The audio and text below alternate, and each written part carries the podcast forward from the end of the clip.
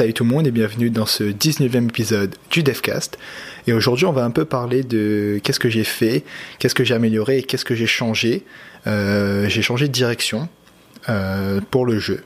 Alors comme je vous l'ai dit hier, je m'étais dirigé vers plusieurs niveaux euh, avec des difficultés qui augmentent au fur et à mesure des niveaux mais je sais pas, j'ai décidé de me donner un peu un challenge pour ce jeu, pour ce jeu-là, euh, et qui me servira certainement dans d'autres jeux, puisque c'est quelque chose qui revient euh, très souvent dans les jeux vidéo. Donc c'est la génération procédurale.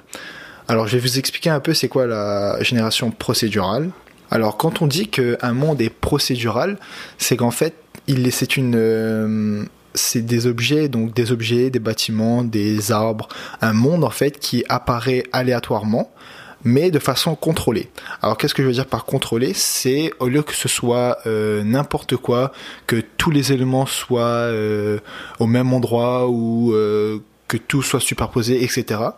C'est en fait des éléments qui sont générés aléatoirement parmi une liste que nous avons prédéfinie euh, avant. Donc par exemple, on peut avoir prédéfini euh, plusieurs types d'arbres qui va apparaître, plusieurs types de bâtiments qui vont apparaître pour par exemple un monde, etc. Donc c'est vraiment quelque chose qui est utilisé dans qui est utilisé partout dans le monde du jeu vidéo pour des fins spécifiques. Ici, dans, dans des petits jeux comme ça, c'est vraiment ce qui est euh, euh, important puisque le but c'est d'avoir le plus de scores possible. Mais tout cela en un seul niveau.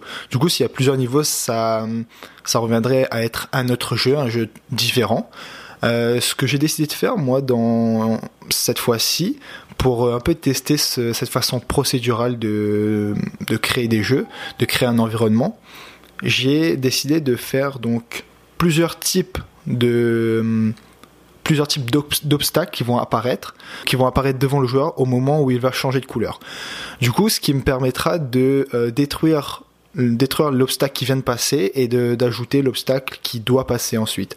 Et du coup, il n'y aura pas de plusieurs niveaux, il y aura juste un enchaînement d'obstacles avec un enchaînement de changement de couleur, ce qui permettra d'ajouter des points plus facilement et de voir jusqu'à où le joueur pourra arriver. Donc pour le moment, j'ai fait quatre types d'obstacles, donc ça marche très bien. C'est des obstacles qui sont euh, générés aléatoirement, mais à une place spécifique euh, où est-ce que j'ai défini euh, par rapport aux joueurs. Du coup, il faut que je crée euh, un peu plus d'obstacles, donc je vais dire euh, encore 4-5 obstacles avec différents mouvements, patterns de mouvement. Comme ça, le joueur pourra passer euh, ou non, parce que là, j'ai... oui, j'ai que des trucs qui tournent pour le moment. J'ai une croix, un carré et un cercle. Du coup, c'est là, c'est des trucs qui tournent, mais il y aura des, par exemple, des carrés qui seront, feront des allers-retours en horizontal. on peut avoir, je sais pas, des doubles cercles, donc avec un qui va plus vite que l'autre, donc du coup il faut passer au même, faut attendre le bon moment pour passer, ce qui va un peu mettre le joueur en difficulté puisqu'il faudra attendre de plus en plus longtemps, ce qui est un peu dur au moment où on a beaucoup de points. Euh, voilà, je pense que c'est vraiment intéressant. J'ai un peu lutté, mais j'ai cherché un peu partout sur internet pour trouver comment faire ça de la meilleure façon. Et là j'ai réussi à le faire, je suis vraiment content. Donc voilà, j'espère que ce nouveau devcast et cette explication un peu de la génération procédurale vous a plu. N'hésitez pas à vous abonner sur Facebook, sur YouTube et sur SoundCloud. Et moi, je vous dis à demain pour un nouveau DevCast. Salut